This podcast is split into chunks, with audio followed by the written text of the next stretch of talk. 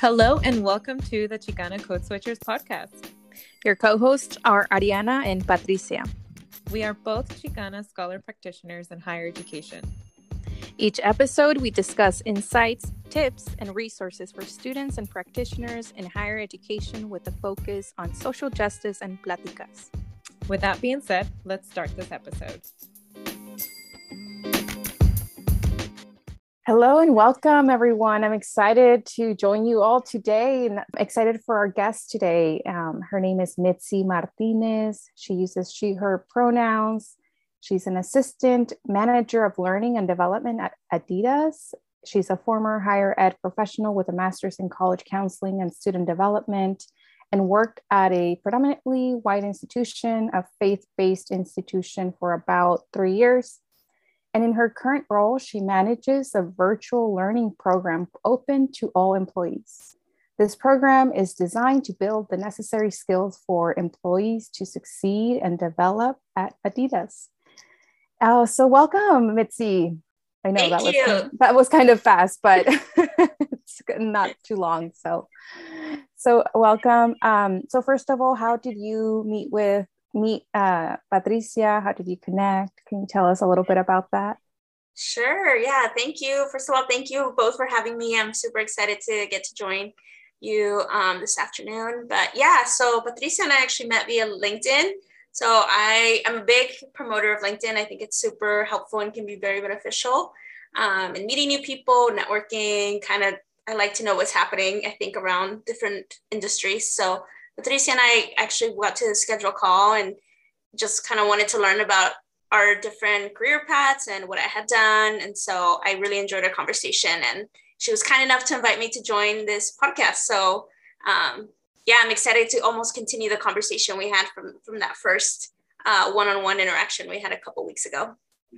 Yes. And I was so excited because um, you're right. Like I started going into this LinkedIn rabbit hole just um, from our previous podcast conversations, um, I had expressed a um, wish in knowing how I've outgrown my position that I'm at in higher ed and kind of looking at just career, my career trajectory. I joined a leadership group uh, within my campus, and we part of the group is to reflect on kind of your career aspirations? What kind of leadership role would you want to do in the future? Since i had been promoted um, i had been kind of curious about like okay so what's next for patricia in terms of um, the you know the next role or would i want to go into the a director role in higher ed? Do i even want to stay in higher ed? So once i was kind of reflecting on this experience and i've been meeting with a couple of other folks in linkedin i started connecting with folks from higher ed who specifically had a lot of work experience in student affairs and had decided to leave higher ed completely and joined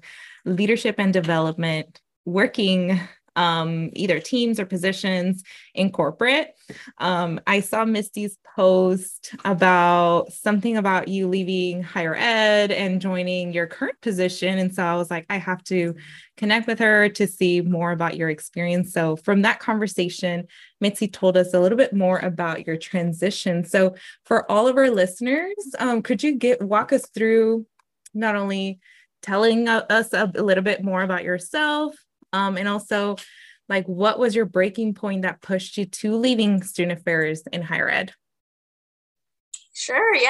I mean, yeah. Let's see. Where do I begin? So I'm originally from LA. So I grew up in South LA. Um, that's where I would consider home. My family's still there, um, and I definitely miss, you know, being in LA. I moved um, to where I am now, which, which is Portland, Oregon. About I keep saying on and off about ten years ago because I originally moved up for college. So I was here for four years, and then went back down to do a master's program for about two years and then came back to Oregon. I really like the area. I like, you know, I think the general vibe, I think, of Portland, which I know is unique, but I personally really enjoy it. Um, and I came back and I worked at my alma mater. So that was part of it. Um, I had, ex- I think, a generally positive experience in college and was super involved, really enjoyed my four years. I worked at practically every office within the university um, because I was just kind of curious to see what was out there and wanted to explore. And that's essentially how I found, I think, my desire to work in higher education. And so when I decided to go to grad school and then come back, I knew if I'm going to work somewhere, it's going to be the university I graduated from. I want to be able to give back to this particular community. I saw the challenges of what it was like to be a first generation, you know, Latinx student with very little representation on all levels of the university, whether that was peers, administrators, um, staff. And so I wanted this career path to be an opportunity, I think, to give back. So um, that's kind of how I landed in higher education. So I was there for about, like I mentioned, I think three and a half ish years. Um, my first year is actually a career and academic advisor or coach. Um, it was the official title there. Um, and I really enjoyed it. I, I think I, at first I was like, this is very transactional. I'm not really sure about it, but um, looking back, I think it really gave me an opportunity to speak into people's lives in a different way. You know, I mostly work with first year students. And so I had the opportunity to kind of be one of their first people to connect them to the university or even to guide them through what can feel a very overwhelming season. And then I transitioned into residential life. So I worked there for a good amount of time. And honestly, most of it was COVID time. So 80% of my time in uh, residence life specifically was uh, with COVID, um, which I think kind of, um, what would be the word? I think it sped up my process of like, is this really what I want to do? You know? Um, and yeah, during my time there, I started as what we called an area coordinator. Um, so I supervised uh, first year building and a couple apartments and stuff like that. And then uh, within a year, I was promoted to associate director of residence life. Um, and that was really great. And it also brought up a lot of new responsibilities that um, really challenged me, I think, and made me, I think, in some ways begin to question is this really what I want to do long term? Can I actually keep up this lifestyle? Because it was a very um, involved job. You know, I felt like a 24 7 job a lot of the time, unfortunately. And so, um, yeah, I think COVID was one of the big pieces that eventually kind of initially um, sped up the process of me. I, I, honestly, within my first year in higher education, I was like, is this really what I want to do? I think I was honestly very disappointed when I first got my job offer, my first job offer, and I realized, oh, I thought I was going to be making way more than what I'm being offered. Like that was my first call. And I think at first I remember, you know, still being at home because I was um, living at home in between my uh, graduation from grad school into my first job. And my mom is one of my best friends. So i remember talking to her and letting her know like oh this is what they're offering. Like does that seem you know realistic to you? Or and i think we both were like wow we spent so much money going through undergrad and grad school. And this is not a whole lot that's going to help me really afford i think the lifestyle i was hoping to have after graduating. So that made me begin to question it but i think my desire to really give back to see the students to be involved to um, I think felt this sense of responsibility of like all these people that have invested in me. I want to be in that position. I get to be in this position. Like I've been lucky enough to be able to go to school and have a grad graduate degree now. So the least I can do is try this out. I think was my mentality. Um, and then kind of outside of that, I honestly was always just curious, like what was out there. Um, the other main thing, honestly, was the lack of support. I think within my um, institution. And again, I think it's really tricky for me because it is my alma mater. So I have really positive experiences as an undergrad student. And as a professional, you see the behind the behind the scenes of everything. Like you learn to interact with people in a different way. You see the challenges that students don't always see. And I think that that those kind of rose colored glasses that I had on coming in were quickly like just removed from me. Um, and so, yeah, I think I was known as a student to be someone who was a big advocate for diversity, equity, inclusion, for, you know, access to for the folks that are within the Portland area.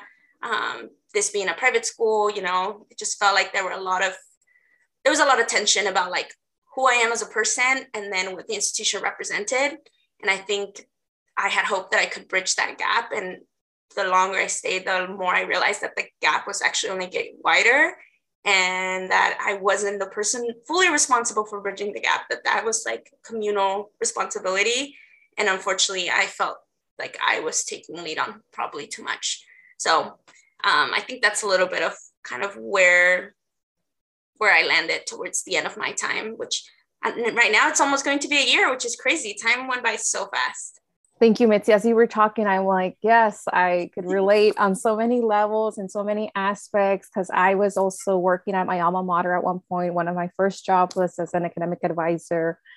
And, you know, not having a lot of work experience, not knowing what's a fair, you know, salary, they always try to get you with like the benefits right? But that's completely separate. Like mm-hmm. you you need to have medical and dental care and insurance and all of these great things.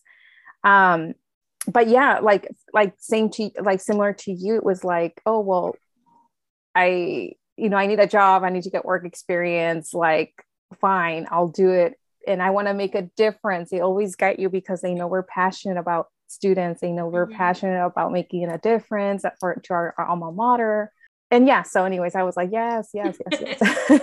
yes, it's very unique when you go back to work at a place mm. where you feel in some ways indebted to, you know, yeah. like whether it was the experience, the financial help, the yeah. community, whatever that may be.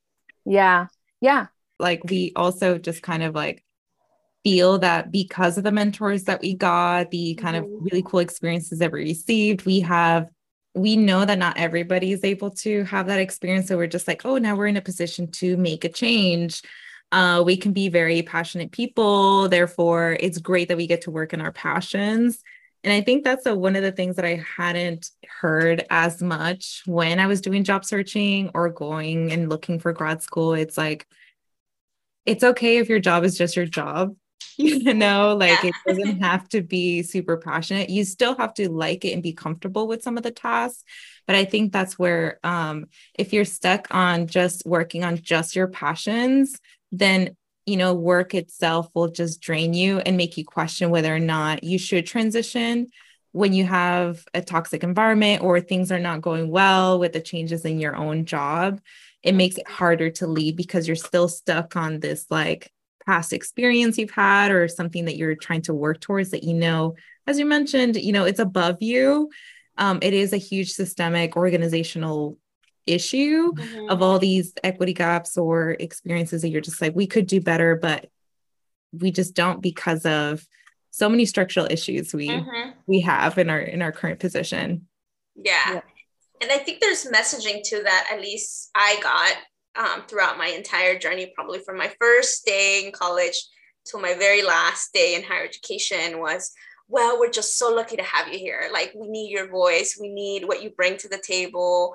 We're just so thankful for the ways you represent students. And, you know, students just like, it's great that they get to see a face that looks like them which is true and i'm the only face you know like mm-hmm. so i just the the weight that that carries for an individual is not fair but in trying to make sense of it, you're like, okay, you're right. I am like glad to be here. I am glad that students have at least one person because I know that when I had that one person, it made a difference. But I think there was something in my mind that clicked and I said, well, why am I the only one? Like, why can't students look around and look at multiple faces that look like them? Mm. And versus just being me and feeling so much guilt leaving because I knew that was like one less face they got to see that looked like them. Um, so yeah, I think that was something that I'm still honestly kind of processing through. It's like, but all these people told me this is what I should be doing. And there's a little bit of like frustration around that because I wish someone would have just been like, no, a job can be a job. No, you can ask for what you deserve. No, you spend so much money paying for your education that you should get a high paying job that allows you to have the freedom to pursue other dreams or to give back to your family or to build wealth for your future, you know. Um, but that those weren't always the messages that I got from mentors that I really love, or peers, or colleagues, or even just I think as I was doing my own research in, in higher education.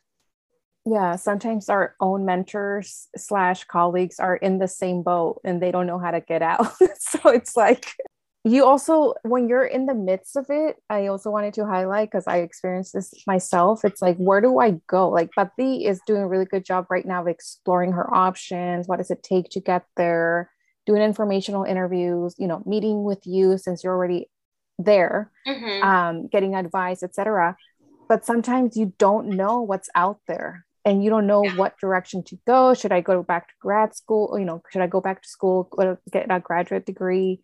Should I, you know, you don't know what you don't know. And so that's when the research and connecting with folks like you mm-hmm. matter, you know, and make a difference. Um, but with that said, uh, our next question is like, what careers did you uh, were you considering as you were on the job search? Yeah, that's a great question. So, um, in undergrad, I actually did a business management degree. So, I really, for the longest, I always wanted to go into business, the corporate world. Was curious about it, and then again, my senior year, I made like this wild decision to pursue grad school instead. Um, and so I, I, hadn't really gotten the chance to explore even work within the corporate setting. I didn't do an internship under in undergrad because I spent most of my summers working at the university. Um, and so I really had no idea, honestly, kind of just started. Like I said, I'm a big proponent of LinkedIn. I think it gives you access to just looking at jobs or seeing what other people have done. Um, I think my first job in higher education as a career and academic advisor was a really good foundational piece for me as well, because part of my role was to help students do some of that career exploration, whether it was doing assessments or teaching them how to use LinkedIn for that purpose. Um, I was doing resume reviews during that time as well. And so I think I began to see how it impacted those students in a really positive way. Like I, I remember having conversations with students who were like, I don't know where I want to go. And then just giving them these tools helped them be like, okay, I think I have a better idea of what I want to do. Or they would come in and say, well, I want to work at this place, but I don't even know where to go. And I would be like, let's look at all the people that work there. Now let's find one or two people that like have a similar background to you. Somehow they got there, so you can do it too. And I think I realized, okay, I'm giving all these advice to these students, but like I need to kind of turn that back to me and and kind of begin to take those steps myself. So that's just some like general context, I think. So I think when I was exploring, I wanted looking at project management. I was looking at L and D jobs, whether that's a program manager manager role or um, like some sort of operations role as well. Was kind of the main things. I think I reflected honestly on my my job at that time and kind of said, what is it that I like about my job? Like, what are the pieces of my job that I would love to continue to do? And then what are the pieces of my job that I know I do not want to continue doing? I'm done with, I'm exhausted, whatever that was. And so I knew the administrative piece was something that I generally I'm good at. I thrive in. I enjoy it. It helps me feel like I know where I'm going. Um, I love people, and I think I wanted to have a better balance between that. I was spending a lot of time with a lot of people all the time, so I was like, how can I rein that back um, and have access to people without it being like my priority within my role? Uh, I'm trying to think at what else I looked at. I was looking at some like customer success kind of the tech world stuff. And I think the fast pace of it and talking to other friends about it, I realized maybe that's not exactly where I want to go right out of, you know, higher education. What is like a good in between?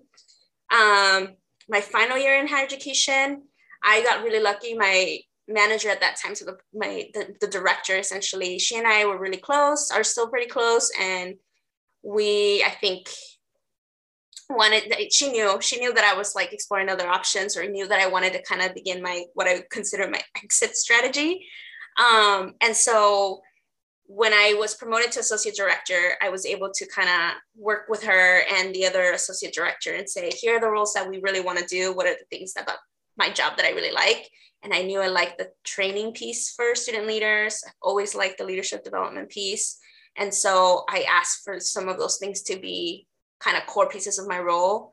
And then they did a title change. So I, my final role title within higher education was Associate Director of Learning and Development. And I think that made a huge difference. I really lucked out in that because it set me up for my LinkedIn to highlight certain jobs that maybe wouldn't really target higher education professionals for that. Um, let's see. I think that that's kind of where I'm at. I'm trying not to ramble too much about all the different places that I think higher education professionals can go into.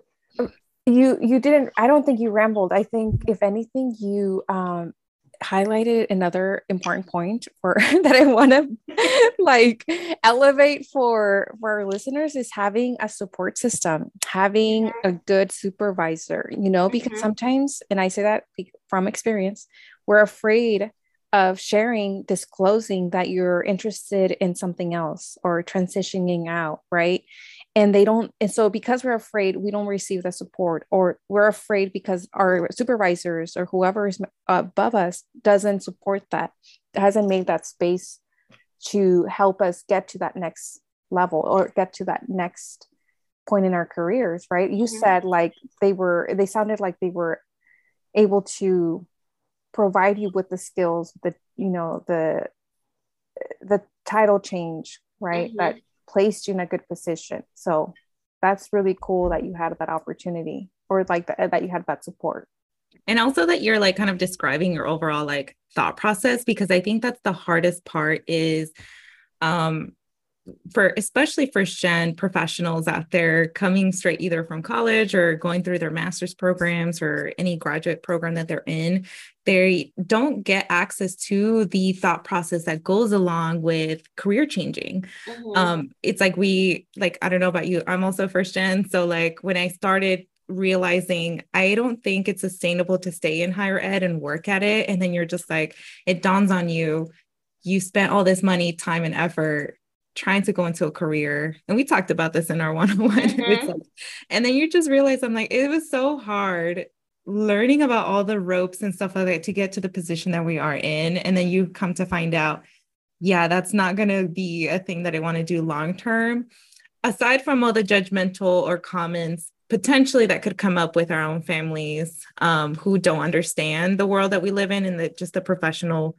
realm of transitioning and how normal it actually is mm-hmm. um, for a lot of people um, knowing the options the titles like when i started getting introduced to learning and development i just kept seeing on linkedin a ton of people you know talking about teachers k through 12 teachers potentially going into instructional design mm-hmm. and the the fact that you mentioned like you were really considering the uh, the good aspects that you like about your job and the things that you don't want to move carried on.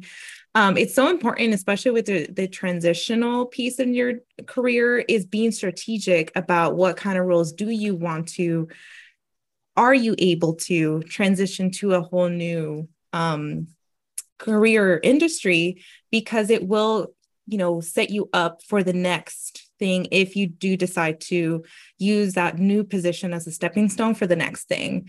So you have to kind of assess now the job market the kind of roles, the kind of things that are transferable skills that you can still talk about and be comfortable in a new space because you are going to have to learn a lot. So I was introduced for any of our listeners who don't understand what learning and development means. Um, it is um, the organization. It is kind of the, a lot of people are saying that it's kind of like the middle child within corporate world where we they do a lot of service, but they don't get a lot back. Mostly because um, most of the departments, depending on the corporation that you're in, may be hosted under human resource HR or be separate on its own, or kind of depending on the kind of influence or importance that that corporation or organization has for it.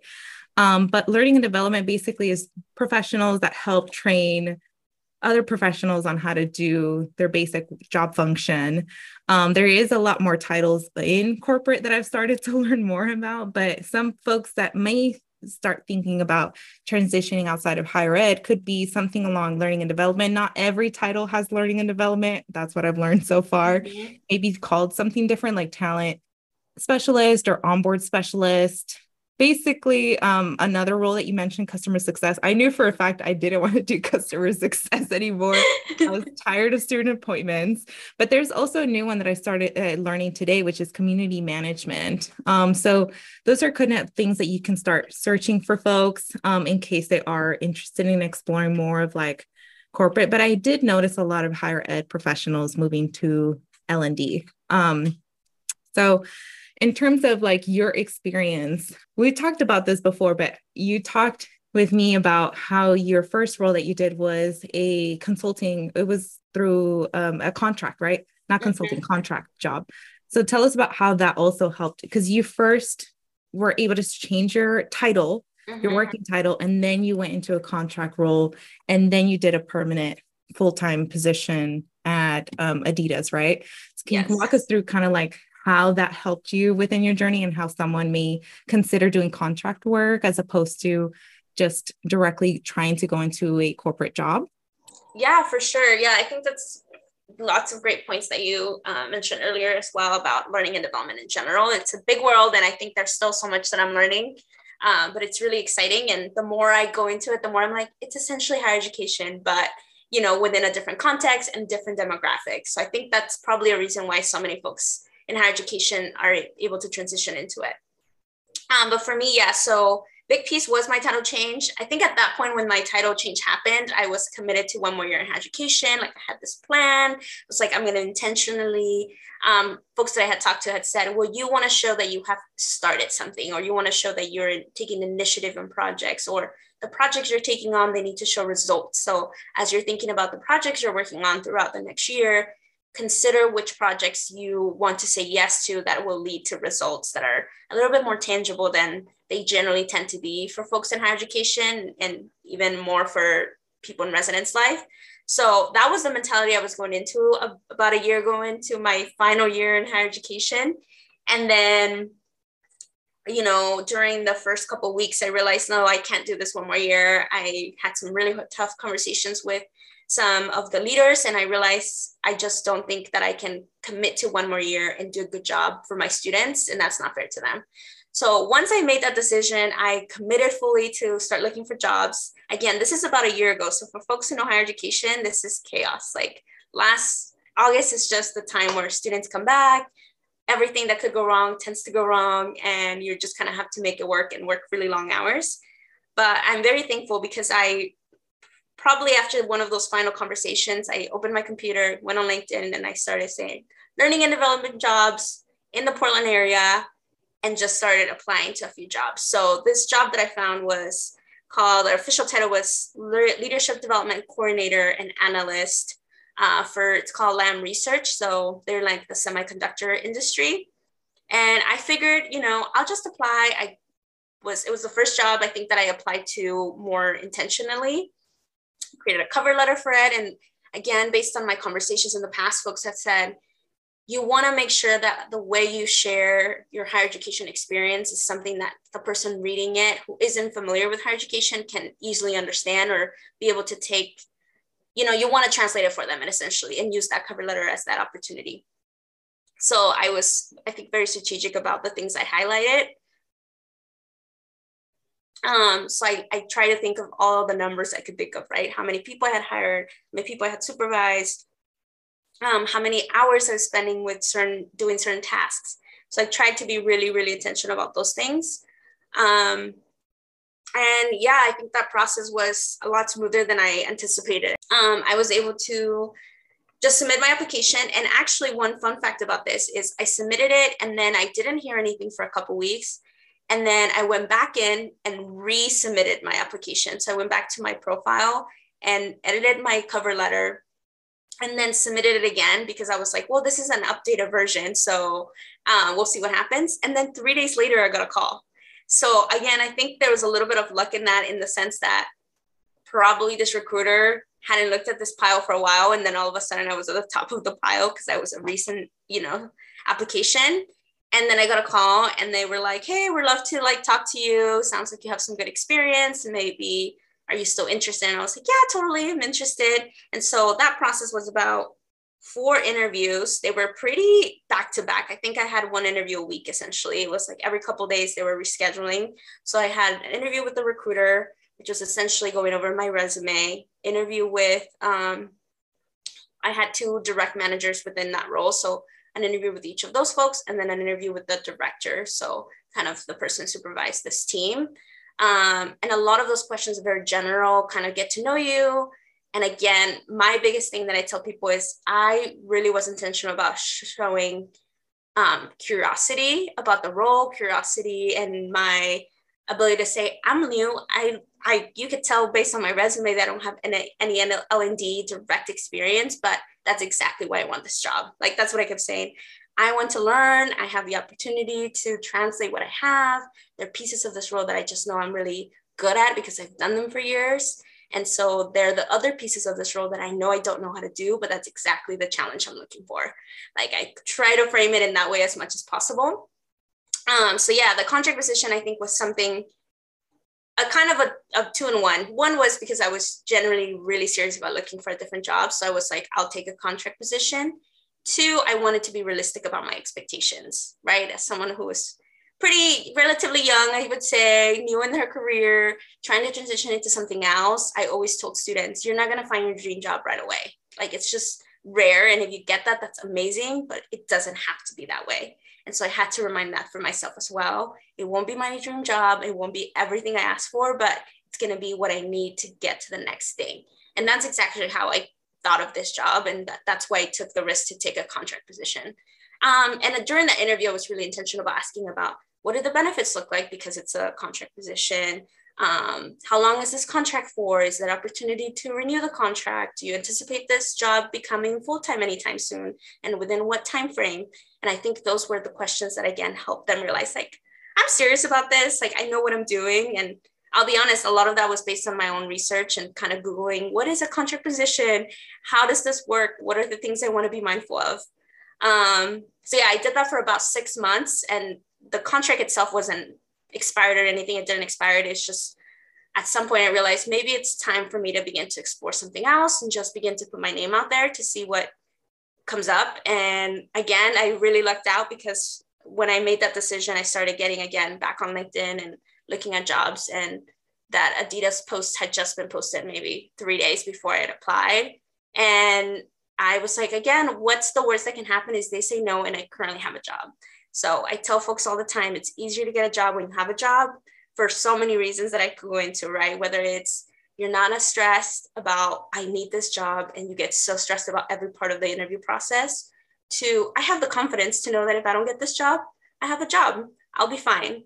Um, and so that's my biggest thing too. I think that really helped me in that transition between a contract and full-time position. That's amazing. I, I love how you just like broke everything down, like the whole process, like Pati had said earlier, um, because it's just, it's a scary thing to do. you know, if you don't know who to ask or what kind of questions to ask during the interview, like you're interviewing them as much as you, they're interviewing you and if it's a good fit and i think those key questions that you pose like i wish i was like writing them down right now so that you can you know for folks can you know, so that they can ask them in their next interview um but yeah uh Pati, do you have anything else Chad? Yeah i think it's like um such a scary but also it's kind of like a normal like now that i've been following a lot more people that i've been like job searching now i'm like okay this is normal like feeling kind of anxious, not really knowing exactly um, how to answer all the questions because mm-hmm. I think mm-hmm. that's just kind of the interview process, just being comfortable with them throwing things at you and not knowing everything. But it's just like you don't need to know it. You just have to know how to redirect that energy to something else, meaning, yes, that's like not something I am very familiar with, but I know XYZ part of the process. That's what I'm looking for to, you know, grow in um and the fact that like you did take some more time to like understand your stepping stones like where your strengths were where you need to you know fill the gaps in in terms of how can you change um, the possibilities or probabilities of getting that new job um, could you walk us through your process then once you applied to adidas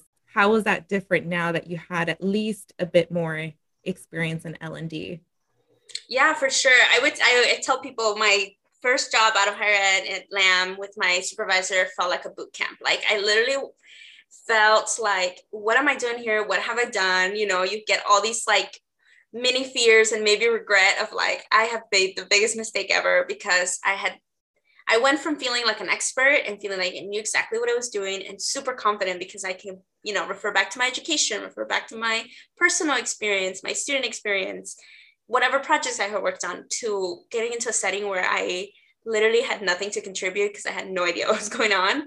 And I had to remind myself, like, this is exactly what happens when you go into a place like this, right? I've, I've never done this. And um, I remember thinking, I talked to friends and remember telling them, you remember that day, your first college class where you walked in and you're like, I know exactly what I'm doing. I was great in high school like I'm feeling confident. And you walk into your first class and the professor is talking about, I don't know what, and you're like, I'm very confused right now. And I just need to go back into my, you know, residence hall or library and reread everything and hopefully you'll click. And then maybe three weeks later, things finally begin to click, and you're like, I don't know this, but now I get it. That's how my six months felt. Like my first couple of weeks and probably the first month or two, I was like, new language, new acronyms, new um, culture.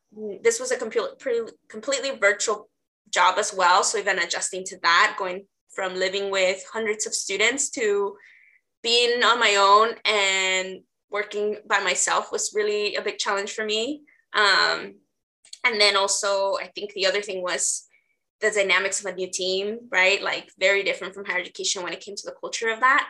And so to eventually kind of getting the, the hang of things, again, my manager at that time was like, hey, you know, the reason I hired you is because I see all the potential that you have. I know that you can do this. I know you know how to do this. It's just figuring out what works for you.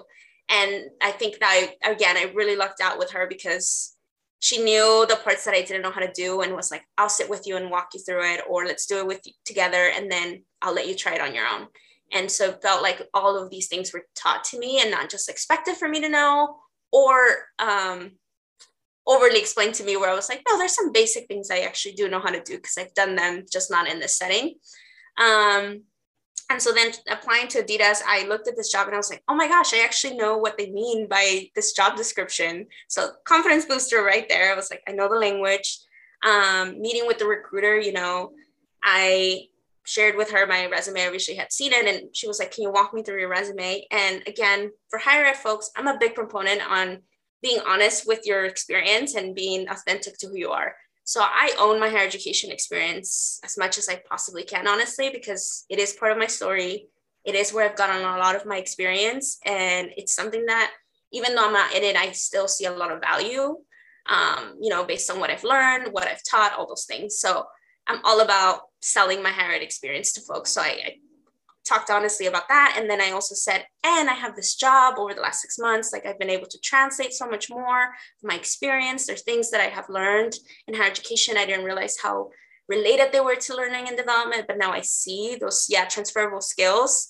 And so she was like, Oh, that's awesome. Like, that's super helpful. I can see that. I can see the experience that you have. And um, I think it just helped me with my confidence in what I was sharing and the, the things in my resume that I wanted to highlight. I knew more of like what they were looking for and probably what this job was going to entail way more than I did, you know, a few months ago when I applied to my first job.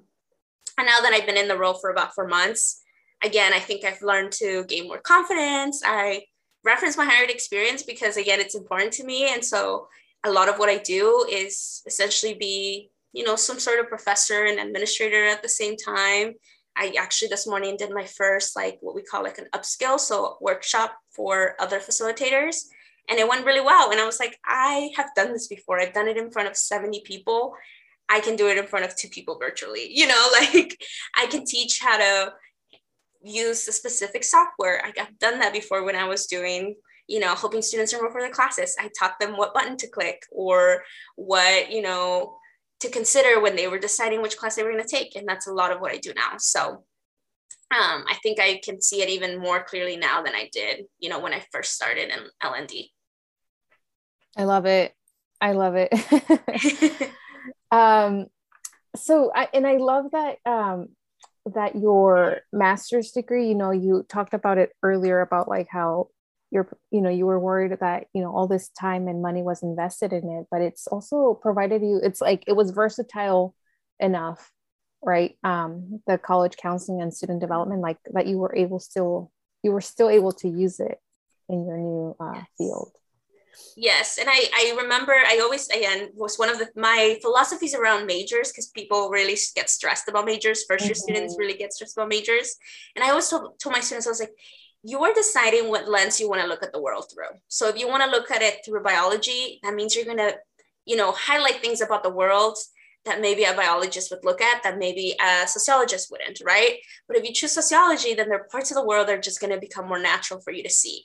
So you decide how you want to look at the world. And I think for me, right, it was undergrad was management. So I remember shifting my brain to how do you interact with people? How do you manage people?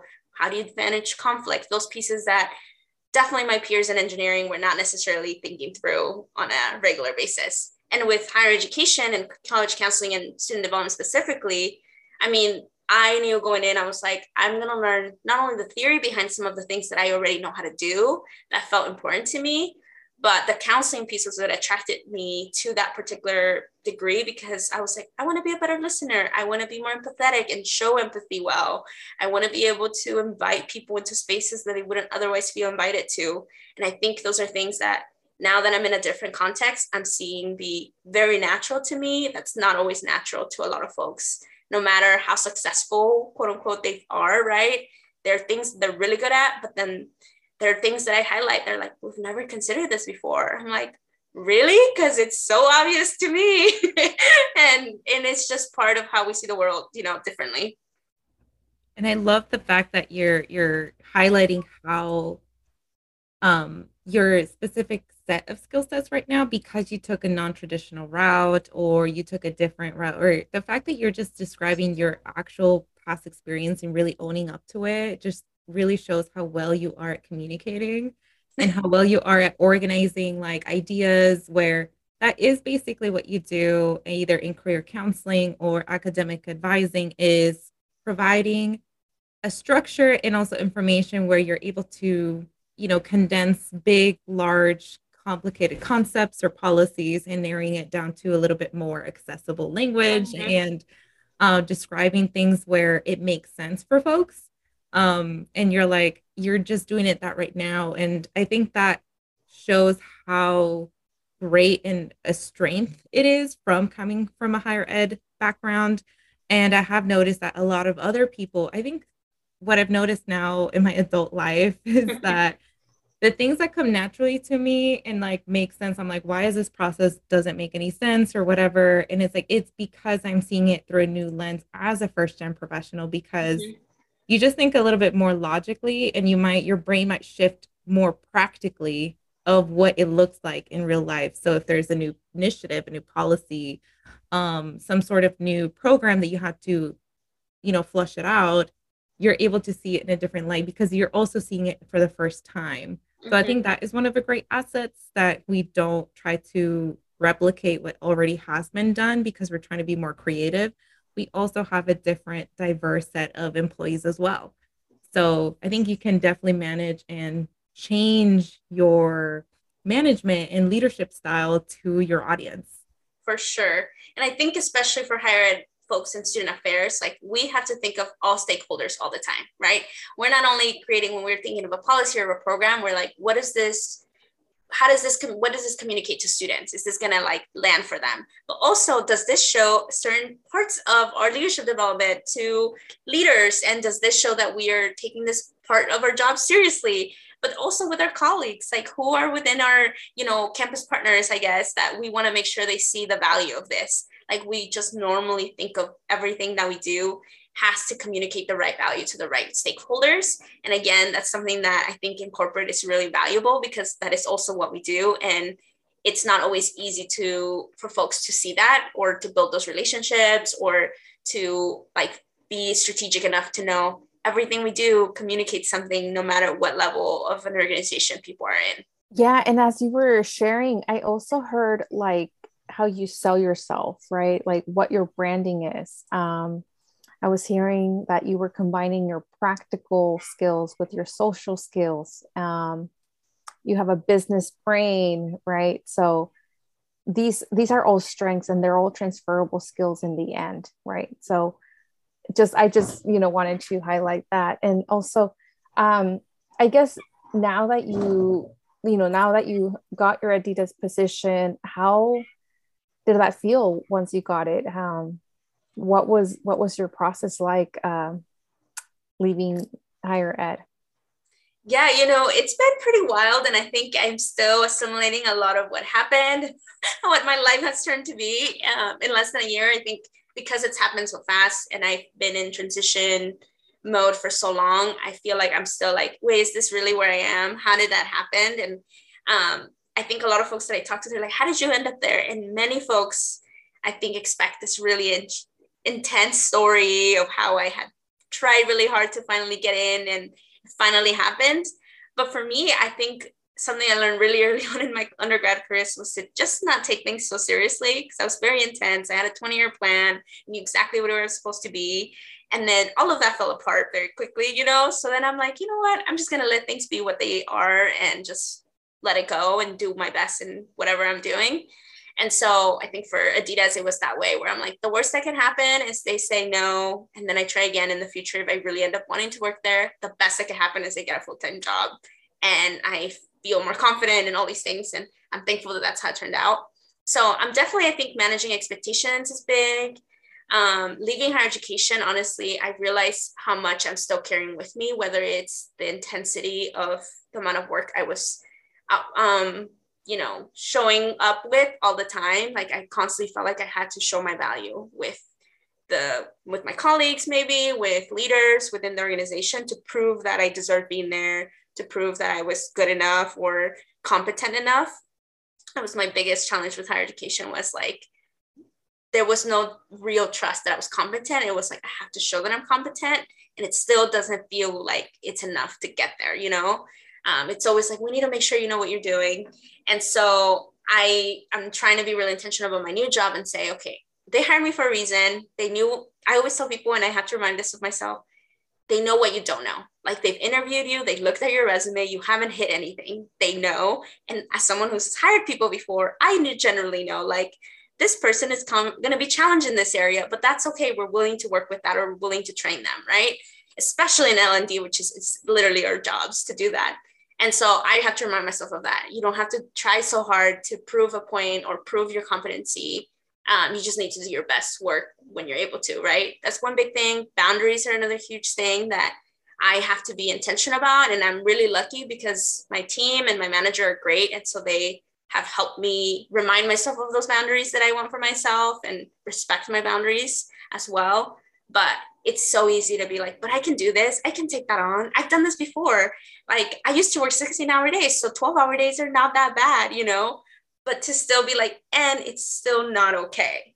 And so um, I think that's kind of where I'm at now, trying to almost re-figure out what does it look like to be a professional in this particular setting? What are my boundaries? How do I stick to those boundaries? How do I communicate my boundaries? Um, and then I think as someone that just tends to be very strategic, it's like, okay, what are the quote? I, I get would say some of the mistakes I made in higher education, and one of those was generally early on. I think I was like, I'll just take this job, learn as much as I can, and kind of let things be the way they are. And now for me, I'm like, where do I see myself long term? What is my next step? And what can I begin to do now to prepare me for that? And so I am being way more actively and intentionally strategic about the projects that I say yes to, taking notes of those projects, which again, we often don't do. So we just forget we did this amazing job at something, you know? Um, so I started to do that more this year. And then, um, yeah, having really honest and open conversations with my manager. And we had a good beginning conversation where I was like, this is where I'm coming from. These are some of the things that I'm probably still carrying with me. And so building trust with you is going to be really important. Or when there are things that are really hard for me to speak up on and here's why. And i think i'm thankful she was receptive of that and it's a continuous conversation. So feedback is something that i never received i think or never is a strong word but hardly received in, in higher education. And so that's something that i'm like let's normalize getting feedback and giving feedback. So that's another big piece of my kind of new career path and my new job now. That's definitely uh, kind of one of the benefits of having spent so much time reflecting because you're a very it sounds like you're a very reflective person and it's like you self-assess like okay what am i doing well in? What am i not? And that's such a managerial like default. Um i also did business in undergrad and it was a management hr chicano chicano studies combo mm-hmm. my concentration and that's always what they i think that's the one of the great benefits of having majored in business is that they really um, the leadership class was all about really assessing who you are and being realistic about the feedback that you've gotten mm-hmm. from other people because we perceive ourselves in a particular way, but the way that we work, our work self or our working selves is an entirely different kind of, you know, person and how you navigate um, because it's just one aspect of your personality, right? So, but it has helped just kind of being able to um, for you to grow and really evolve, knowing how many challenges you've had to encounter to get to the position that you are in currently. Um, and I also am like, a lot of people have noticed that are like feeling really guilty about leaving higher ed or education in general. And I've heard once everybody gets their corporate job, they're so happy. So, like, can you speak on how, like, the positive parts about your other than, you know, probably earning a lot more money? yeah, no, that's great. And I agree. I talk to folks all the time, and that's the biggest thing. So I say it's a very personal journey. Like, letting go of some of those expectations, being honest with yourself about parts of your job that you're like, yeah, sometimes, you know, I have a really hard time showing up for certain things, you know? Um, so yeah, I totally agree with that. Um, yeah, I mean, I would say I really enjoy the culture of Adidas. I think it's a really fun culture. I love working with people who are generally my age or older. Like I love feeling like people are pouring into me is another big thing, you know in my former roles, I've been kind of the person that's responsible for a lot of things. And now I'm like, I can trust everyone else that they know what they're doing. There's a boundaried uh, workplace where people have specific roles for what their roles are, and I have my part of my role, and I do that really well. And then I get to be done and focus on my life outside of work. So I really love that. And I think something that I enjoy, but I've struggled with is Adidas is a very well known place to work for. And so it can easily become like my personality. And I'm like, I don't want it to be that because it's just work. And I'm okay with that. I am okay just taking in what I can from what I'm learning. And then when I'm done, I'm done. Um, so for, for me, because Adidas is such a big company, like we don't have access to our emails or anything like that unless we're on our work computers. Um, or if I had a company phone, which I don't. Um, and so when I'm not in front of my computer, I'm not thinking about work. I don't look at my email. I can't look at my emails. It's just a built in wall or boundary there. So I love that. I love my manager and my teammates. I think they're really great. And again, they have a very different experience than I do. So I just feel like every time I go in and get to talk with them or meet with them virtually, I'm like learning something new. And that feeling of like, I'm learning, I'm growing, I'm being challenged is something that I have missed feeling for a long time. I'm just a natural learner. So that's like motivating to me. And then Adidas, yeah, it's, I think it's just like, it's uh, retail. So I'm learning a lot about a very different, um, yeah, place, a different industry. So I think I really appreciate too, like the uniqueness of working for a sportswear company um, and the values that they have around making sports, you know, accessible for folks. And one big thing is you know changing lives through sport. And i'm really like enjoying that because it's not who i am necessarily like as a person but i'm beginning to realize like the power of sports. I didn't play any sports growing up so i started feeling really like an outsider at the beginning. And the more i'm in it i'm like oh this is actually like a really inclusive way to think about sports and how um, impactful they can be in people's lives. And so um, i think that's another big part for me. I i've noticed myself feeling like I can be more intentional about taking care of myself, taking care of my body, and being, I think, having a healthier lifestyle, making better choices for myself, not for what other people need of me, but because I generally feel more invested in that and have way more energy to do that as well, because um, I'm not drained at the end of the day. Oh, very good points. Um, thank you for sharing that, like the the, the positive side and like what you're enjoying. Um, uh, let's see. So, what are your plans for the future? And within that, um, can you tell us what you're looking forward in this new chapter? Sure. Yeah. Plans for the future. Again, I think I'm in a very good place right now. I'm I'm trying to live in the present more and more. So don't have too many plans other than continue to learn. I think continue to network. I love part of my, I would say a part of my perk from leaving higher education has been the amount of energy I have to meet with new individuals, whether it's to encourage them around being in higher education or leaving higher education. I think there's still ways that I'm impacting the lives of students who get to see someone like me be in a corporate setting and work for such an amazing company. Um, so that's been just very life giving. So I'm, I think I'm trying to be more and more intentional about building those relationships and connections, connecting with friends that I would text here and there when I was too busy. And now I get to actually visit them or enjoy quality time with them. Um, and then I think the other thing is, again, I'm a natural learner. So I thought about like, what are certifications I could start or have access to even within the company. So that's probably where I'll begin is internal access to some of our leadership programs and some of our um, additional certifications within the company that I'll be pursuing just in a professional development way.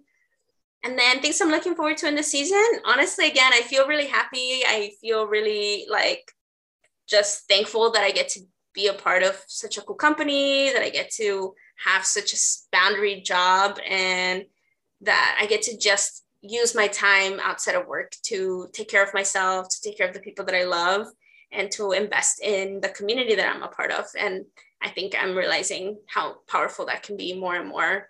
So I'm going to continue to do that. I think, you know, it's easy to feel like, okay, I don't have a lot going on with my day, what I do now. And I'm being really mindful about where I'm choosing to spend my time and energy now. And I'm thankful that I have that kind of agency um, in this season. Nothing and not having to worry that something's going to fall through just because you're the only one in your department. I think yep. that's where I've come to realize how important it is for me, um, especially like having life outside of work. It's been yes. really exciting.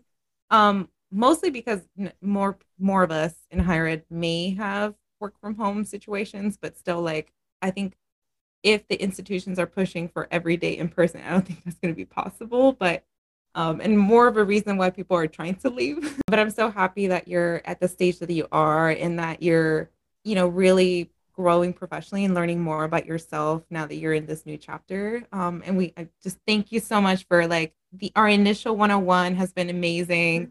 You're such a wonderful speaker and podcaster. thank you so much. I'm um, honored. yeah, you walked us through so well. Um, basically kind of your journey and and giving other people, even our listeners who are considering switching out of higher ed and aren't sure where to start in terms of corporate um, positions. Um, we've given you all some ideas and yes. also just kind of take a look out, especially with now the new job market and tons of layoffs and things like that. Mm-hmm. Um, I think a lot of folks are still considering switching jobs and still considering quitting um, or looking for new opportunities. So thank you so much, Mitzi. Um, is there any last words that you want to leave our, our listeners with or um, share with us any um, to share or have our listeners a ways to connect with you?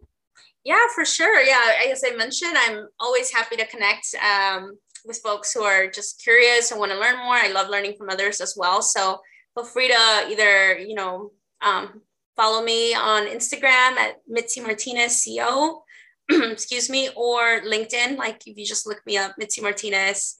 Um, I work at Adidas, so I feel like you can see where I work and then assume that's me. Um, but yes, happy to connect with folks as they're exploring other options and um, just taking some time to, to get to know them as well.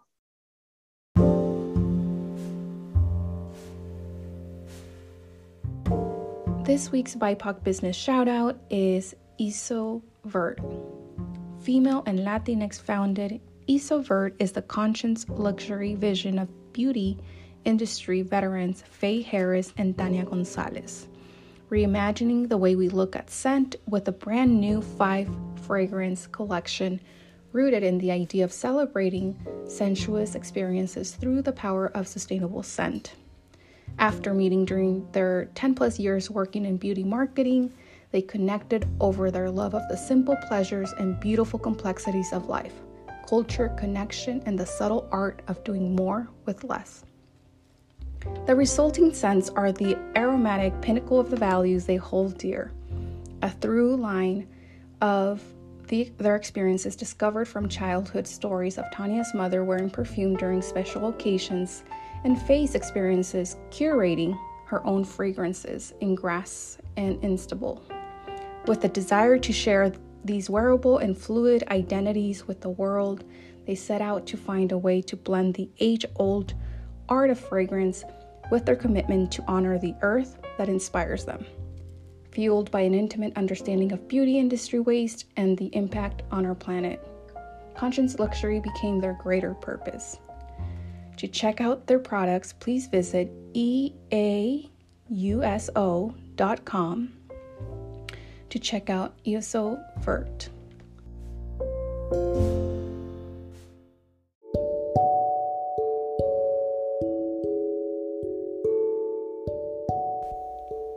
For all of our listeners, you can email us at chicanacodeswitchers at gmail.com and send us your POC business, conference, and event shoutouts and listener letters. You could also record a listener message on Anchor app, and that way we can include your recorded message in our future episodes. Follow us on Instagram at Chicana Code Switchers and on Twitter at X Code Switchers. If you would like to support this podcast, you can Venmo or Cash App us at Chicana Code Switchers and or become a Patreon contributor. Thank you, and don't forget, switch the code, don't let the code switch you.